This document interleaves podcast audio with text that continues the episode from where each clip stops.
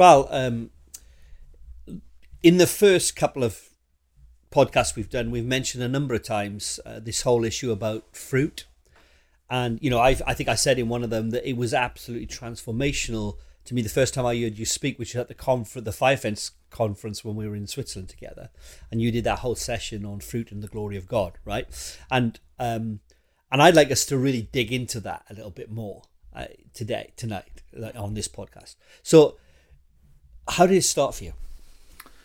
Um, we, we, we talked about trying to orient yourself in uh, a world where you're not familiar uh, with, with, with, the territory and so on. And so, in terms of community, you have to find new touch points in terms of uh, you're relating to God and walking out with Him in discipleship. You have to find new touch points. And one of the, you know, one of the uh, fundamental qualities of humans is that we get anxious and we get stressed and we don't know we don't know answers to these. We you know we lack peace and uh, and so you have to push into God on these things to to get answers. So so fundamentally, it's really realizing to prosper and flourish here. I'm going to need to connect with the rest that comes from God.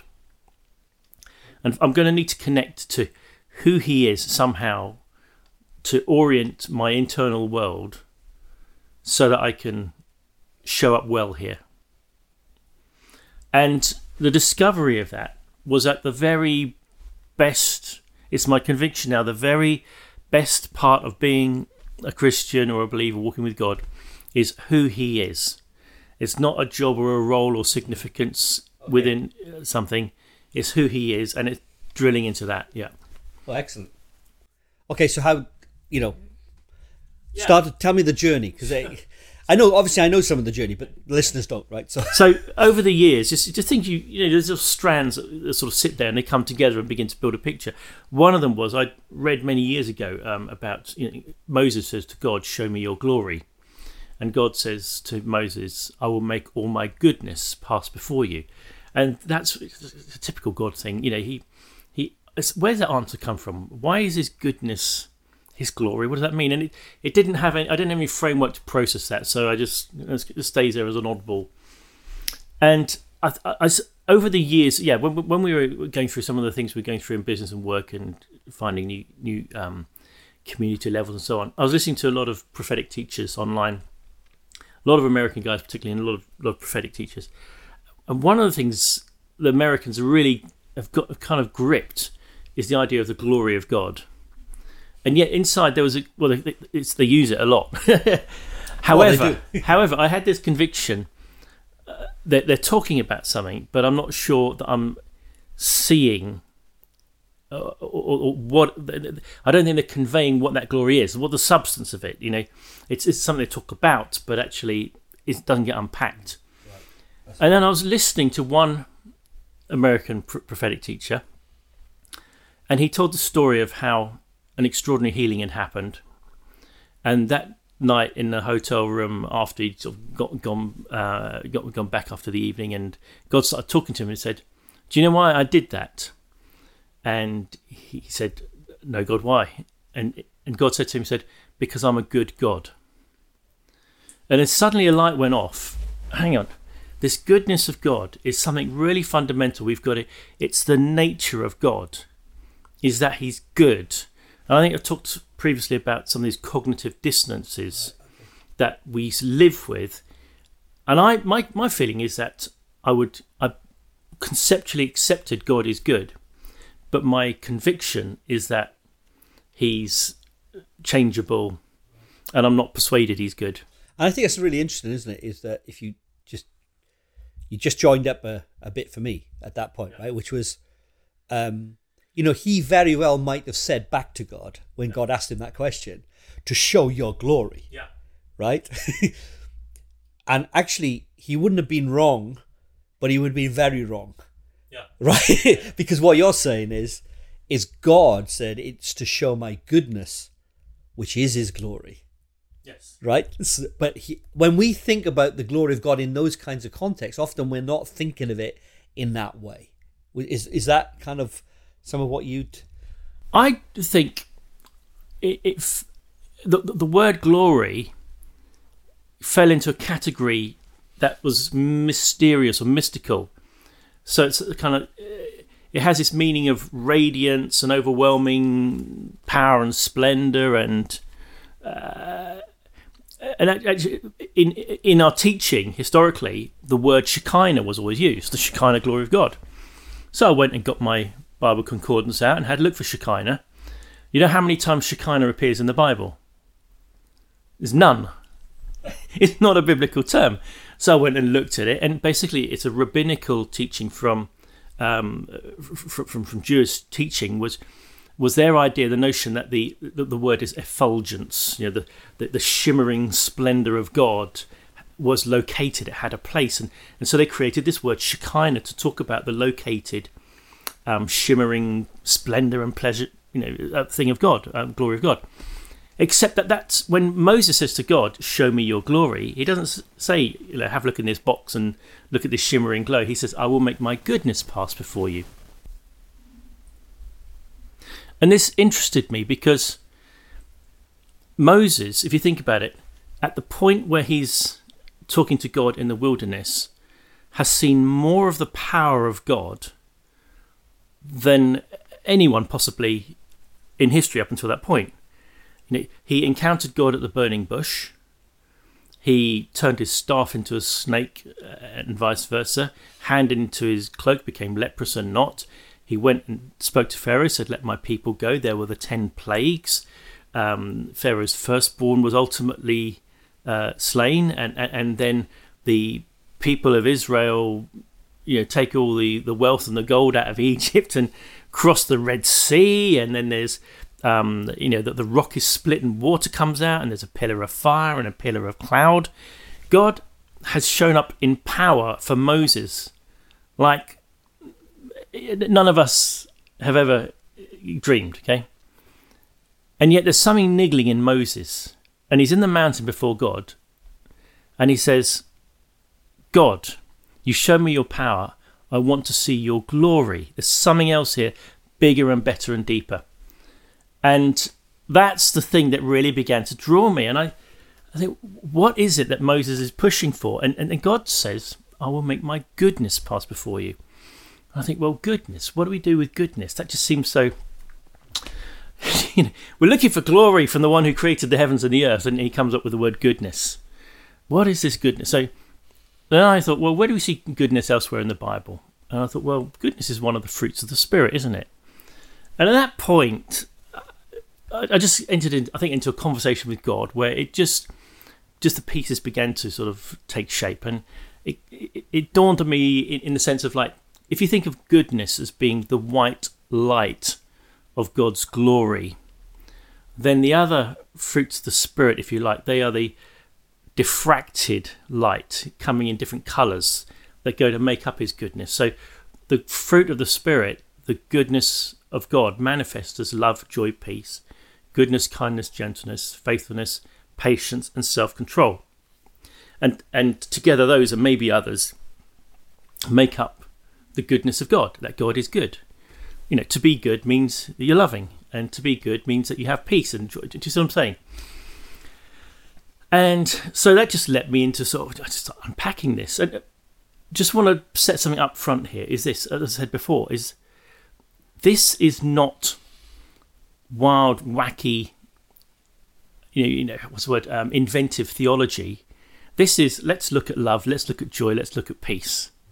Let's look at the the basics, which are so familiar, so assumed, so woven into the weft of every song and every prayer and every touch point that we they're we're so familiar with them we we don't appreciate their splendor and their glory if you like and so as you begin to dive into them, you really be, they really begin to rock you, and so suddenly the whole fruit of the spirit becomes a transformational way to look at things, if, if you like. So let me give you an example: um, love, joy, peace. Love. Um, well, if you invert them, is is a really helpful way. So instead of love, joy, peace, if you've got fear, and you've got depression, and you've got anxiety and instead of goodness, kindness, gentleness, you've got badness, harshness, uh, and unkindness.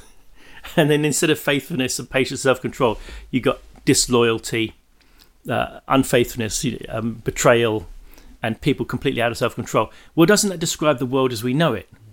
Right. And so, how did God change all that?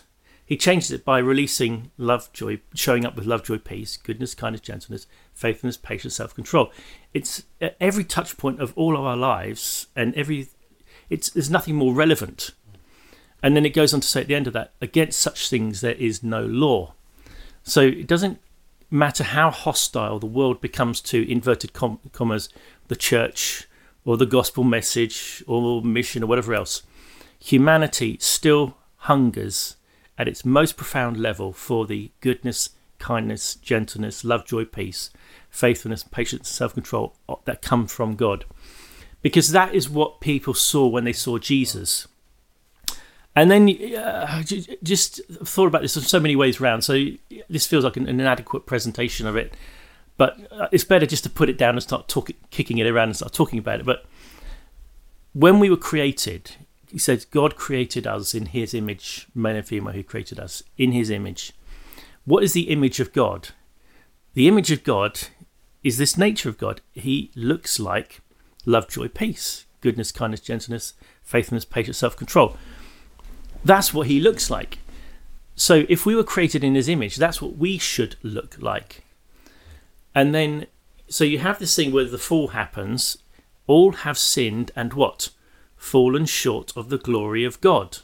So sin is the falling short of, it's the love draining out of us, it's the joy draining out of humanity, it's the peace draining out of humanity, which leads to the pain and perversion and, and death and destruction and harm we see in the world.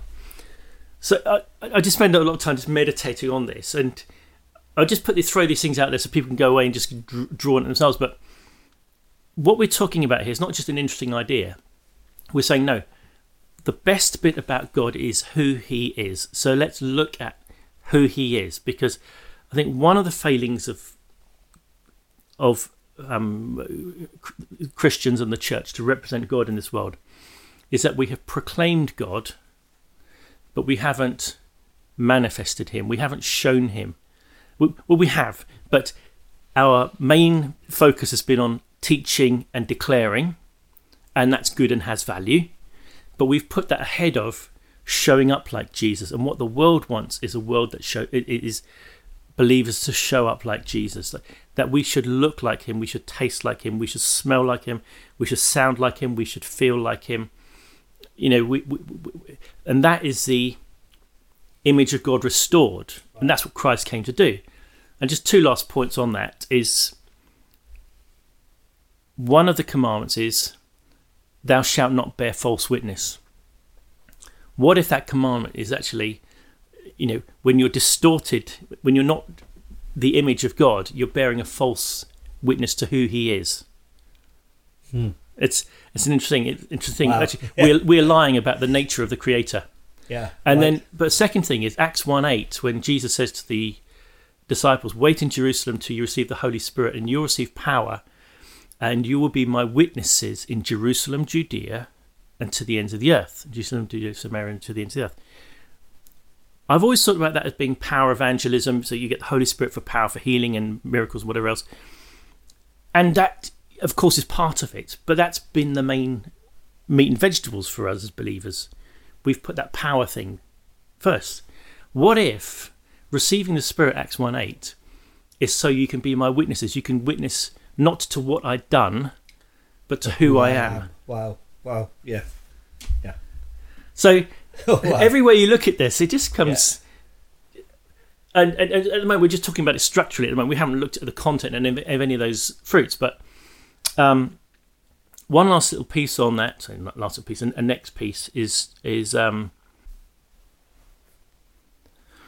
one other piece to mention on that is I, I just said how Acts one eight we, we, we look at the, the power evangelism piece which has a place, but maybe it should be about glory evangelism, you know, or, or the nature of God being the witness into the earth. And then you just think about our practice as church over the, over the decades. Again, I don't want to knock this down. I want to say, look, we got to a level, but let's go higher and better. Okay.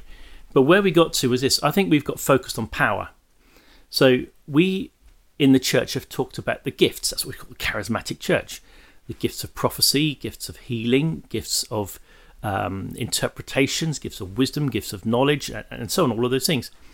Those things, um, and gifts of miracles as well, all of those things are power gifts. That they have the ability to do something. So if we talk about power, power is as a word is interchangeable with the ability is the word ability. I have the the power of speech. I am able to speak. I have the power of sight. I have the power of reason. I'm able.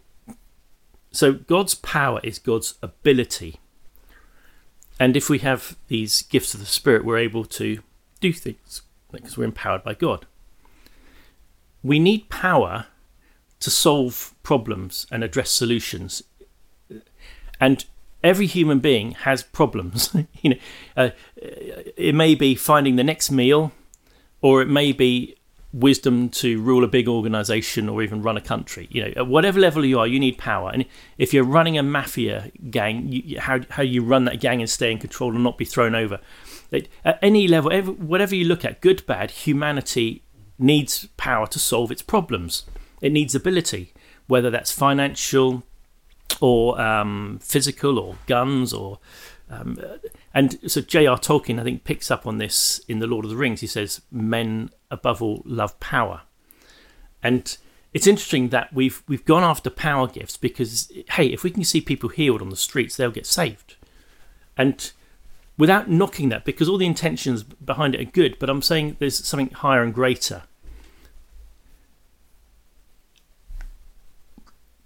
power shows up in our world and causes us to go, wow. I believe that when the fruit and spirit and nature of God show up in us in this world, heaven goes, wow. Okay. See what I'm saying? Yeah. He- heaven's not impressed with power. But it's really impressed when it sees the nature of Jesus manifest in his people. So these things just become just the most wonderful part. And I think well, I'm going to hang around here a long time. You know, um, the fruit is a very rich place to to, to, to be going, uh, and and I think what I'm saying, I think this is a discovery and revelation of the whole body of Christ. Um, I, I, I, you do hear it around in different fragments and different places coming through. So I think this is something God's just going to refocus us on um, because I think it's going to, it's His nature, His glory, um, and and then maybe looking somehow those what those components are. Right.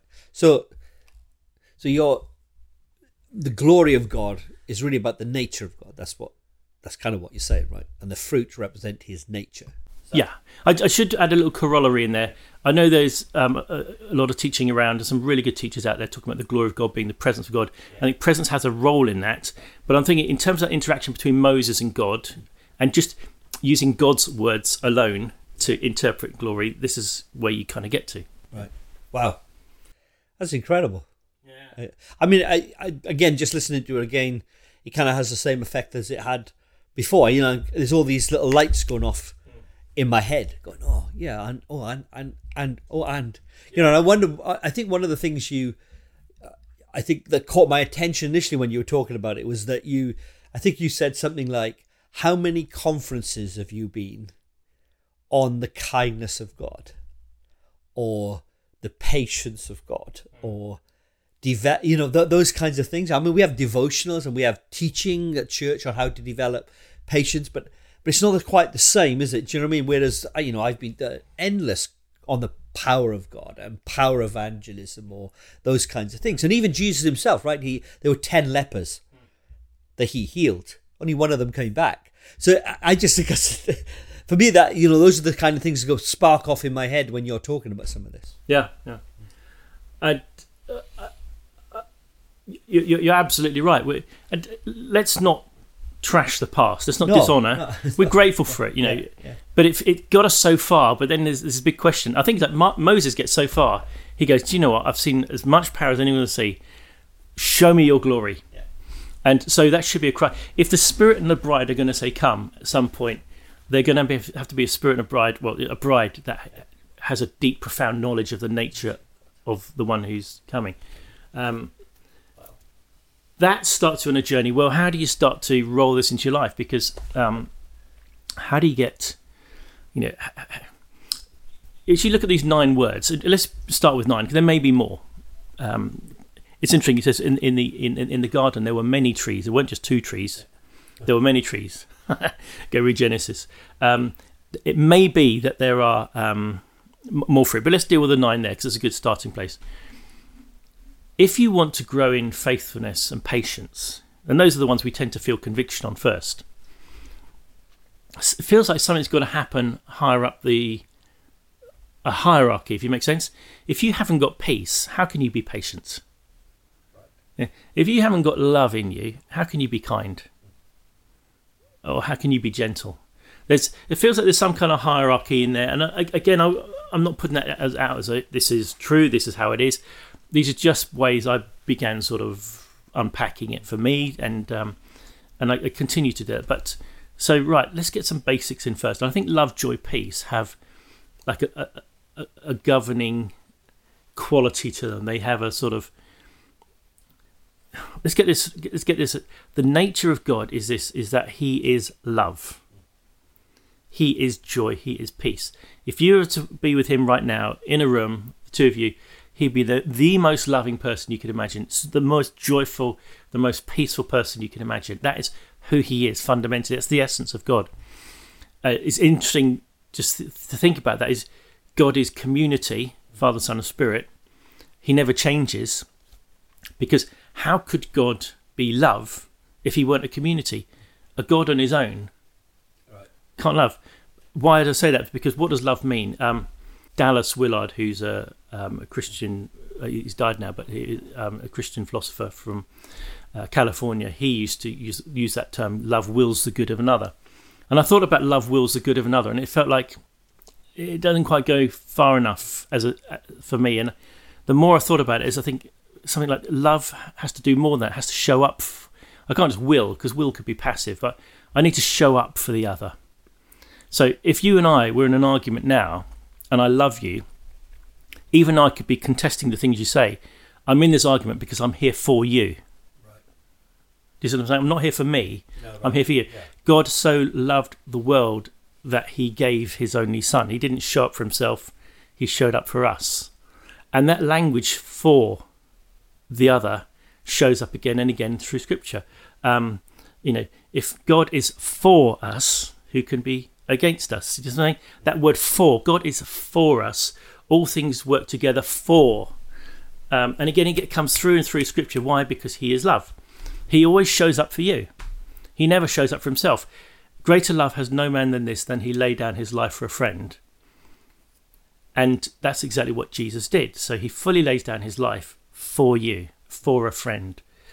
Uh, so in my relationships with my wife and my family and people I work with and people I bump into, you know, just out in the world or when I'm standing in a queue in a supermarket or shopping, constantly thinking now, do you know, I need to learn to shop for the other.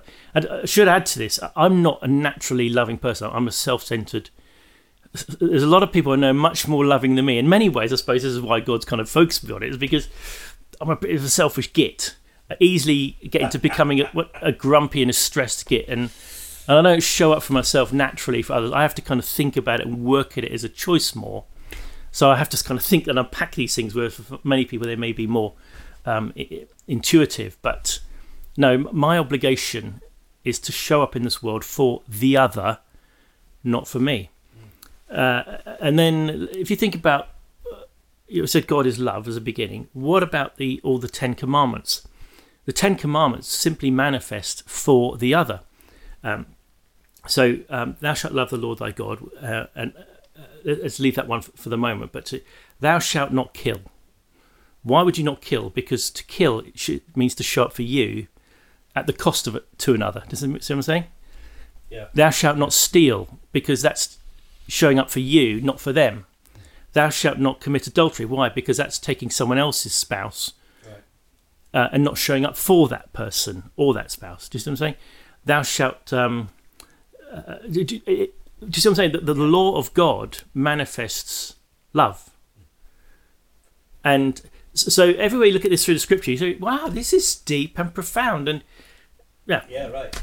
And I, I think it's interesting as well because you know it talks about uh, I think it's what one Corinthians thirteen where it says you know um, love, joy, and peace, and the greatest of these is love. So that in a sense there is a, that hierarchy you're talking about. Is right? Yeah. A, yeah. Well, uh, uh, um, uh, yeah. So the, the greatest is love yeah. is, is what it ends on, and I just want to put there, there as a proposition I be, it's my conviction now that the greatest law of all is love. I mean, it's what Jesus said.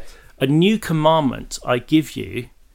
Remember that the, the, the, the young ruler came to him and said, um, "Thou shalt love the Lord thy God with all, all thy heart and all thy soul and all thy strength and mind, and love your neighbour as yourself." And he said, "Yes, I've done all these things."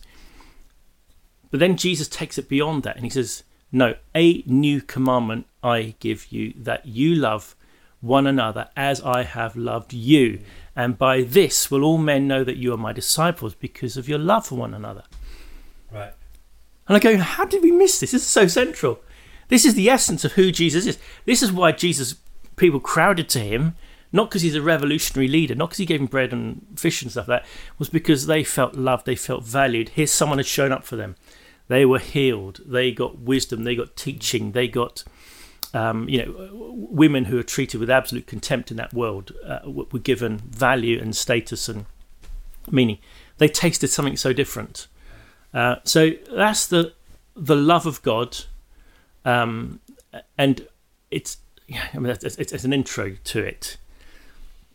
That's who He is, and and along with that, He is joy and He is peace. And I'll, I'll say two things just to wind this up, because without going into the other other ones now, because we can always I think there's a lot to talk about over time, but joy. You know, we live in a world that's anxious and depressed, um, and Scripture says, "Perfect love, or love when it is complete, drives out fear." So you can weaponize the fruit. If you're afraid, you need to let the love of God begin to transform you. If you're depressed, you need to let the joy of the Lord soak you and leak into you and leach into you and restore you because the joy of the Lord is your strength. If you're weak to deal with the stuff in the world around you, well, the joy of the Lord is your strength. And uh, the last one there, peace. If you are troubled and, and, and anxious again, so, so you, you got fearful, depressed, and anxious. Uh, if you are fearful, uh, anxious, sorry, um, and troubled in your mind, the peace of God, which passes understanding, uh, my peace I leave with you, Jesus said, didn't he? he said, yeah. um, my peace I leave with you. Um, and that's the peace that the world doesn't understand. When that soaks into us, the if you saw God, if I saw God right now with all our troubles and anxieties and things and cares and concerns, just His very nature would instantly calm all our troubles because we see He is peace. And how do we know that? Romans 16 um, says, The God of peace will soon crush Satan under your feet. So again, this is a weapon. And in a mad world, hope in a mad world, if if we're a people who are primarily oriented by the love and peace and joy of the Lord, we're going to show up yeah, like Him exactly. in this world. I love it, and I, you know, one of the great things about that is is that you know just some of the things that we've been looking at um, over the last couple of years, and you, you find actually that um, the physical attrib- those those three things actually um, when you concentrate on them, when you experience them, it releases all kinds of physical chemicals in your brain that help those things to happen as well, right? So God yeah. created us in such a way that when we encounter love and joy and peace, it actually totally changes the way we feel at that point, the way we act at that point, because He's created us that way because he wanted a world that was loving and compassionate and you know it's amazing and joyful. Yeah yeah. Yeah it's yeah. amazing. Yeah wow and, and, excellent. they say you know the, the basis of addiction is and the world is in so much pain because of its addiction addiction is they say the opposite of connection. Where connections failed addiction will establish itself. Love joy peace is the best possible basis and entree for if I'm going to make good connections with the world, the people around me, my friends, family, and whoever, if love, joy, peace are being established in me, then I can begin to build connections, and those break Right. the disconnection, uh, which is which is the bread and butter and the grit and daily experience of of how we face life, you know. And uh. I, I, I I heard someone say, uh, it's a German theologian, say that they, they looked at studied the um, the name of God when when um, God says to Moses, "I am that I am," and this particular reading of that word says, "I am that I am for you." I'm like, wow. Even in his name, as he declares his name, he shows up for us. That is who God fundamentally is. Um, and and so, uh, just a step back and say how how this begins to work is to say, well, we show up in this world in other people's lives, maybe as tired, grumpy, moody, selfish, maybe nice, maybe good, you know, uh, but in every deficiency, it's because we need to receive something. The obligation on us is to go to Him and receive. So we are transformed, and then we show up and we leak heaven into this earth, on earth as it is in heaven, rather than leak hell on earth. if you see what I'm yeah, saying? right. Yeah, absolutely. And yeah. there's no law against this, Yeah. and they can. there's nothing they can do, and there's no one out there. People might say, to you know, I don't want, I don't know anything about your Jesus, but you bring gentleness or kindness into their life. They just, everyone's hungry for that, aren't they? Yeah, because that's heaven on earth, right? And they are hungry for Him. In fact, um, it's not. Let's not dec- proclaim Him. Sometimes we have to manifest Him.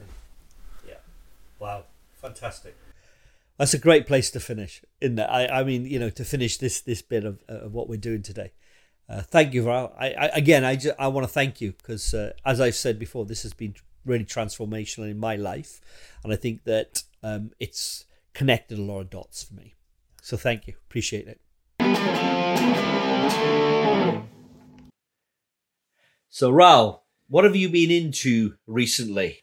Well, it's not what I've been into so much as what I'm into right now. Uh, a couple of days ago, the Queen passed away, and she's up there like a part of the furniture, wasn't she? And I, I just, I think I speak for for a lot of us when I just say, I think we didn't appreciate, you know, what, what a remarkable person we had. We just assumed she'd be there. Um, someone said she was one of the last personnel to serve in the Second World War in uniform, still alive. There can't be many of those left, and she, and it's incredible as well that seventy years on in that job, she's seventy years in the same job. In her late nineties, she's welcoming in a new prime minister, and I think that's just remarkable. It's just exceptional. So I, think over the next few years, people will analyse and reflect on what the second Elizabethan age was about. I think it's really interesting that three of the longest reigns in Britain's history was Elizabeth I, Victoria, and Elizabeth II, and they were generally stable. There are times where the, the, the country progressed and moved on and and prospered. Uh, so having a, a woman in charge by history, this colour of history, not such a bad thing. Uh, Yeah. And it's it's also interesting, you know. I, I think at some point the, the feminist movement might you know, want to review that from a, a more sort of distanced view and and and say, you know, gosh, this, this this woman held power in Britain for seventy years over that period, and it's interesting, you know. Um, uh, female prime minister at the time she's gone out as well. So, yeah, just really very interesting. We love the Queen. She was great. All the best for Charles. God bless you, sir. Um, we look forward to the future. But um, yeah, what a remarkable one that's just closed off, huh? Yeah, brilliant.